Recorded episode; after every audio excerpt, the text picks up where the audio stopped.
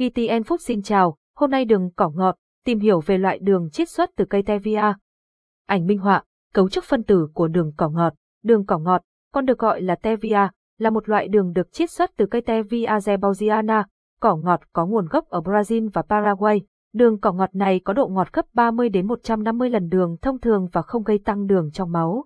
Vì vậy, nó thích hợp cho những người ăn kiêng hoặc mắc bệnh tiểu đường. Đường cỏ ngọt và sự phê duyệt ở Mỹ, cơ quan quản lý thuốc và thực phẩm, FDA đã cho phép sử dụng đường cỏ ngọt từ năm 2008 và công nhận sản phẩm đường cỏ ngọt ES-LEAP là an toàn.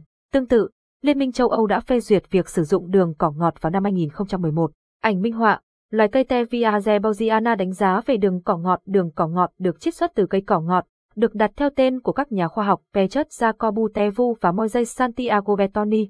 Các nhà khoa học đã tách và tinh chế các glycosize tạo vị ngọt của cây Tevia vào những năm 1930 đến 1950. Một số nghiên cứu đã chỉ ra rằng đường cỏ ngọt không gây độc và không có tác dụng phụ đáng kể. Nhiều quốc gia trên thế giới, như Nhật Bản, Trung Quốc và châu Âu đã phê duyệt và sử dụng đường cỏ ngọt như một chất phụ gia thay thế đường. Ứng dụng thương mại của đường cỏ ngọt Đường cỏ ngọt đã được sử dụng rộng rãi như một chất thay thế đường trong các loại nước giải khát và sản phẩm thực phẩm tự nhiên. Công ty Coca-Cola và PepsiCo đã phát triển các sản phẩm tạo ngọt từ đường cỏ ngọt và đã nhận được phê duyệt từ FDA. Cơ chế hoạt động của đường cỏ ngọt các chất tạo ngọt trong đường cỏ ngọt như teviosize và zebausize, tương tác với các thụ thể ngọt trên lưỡi, kích thích thụ thể và tạo cảm giác ngọt.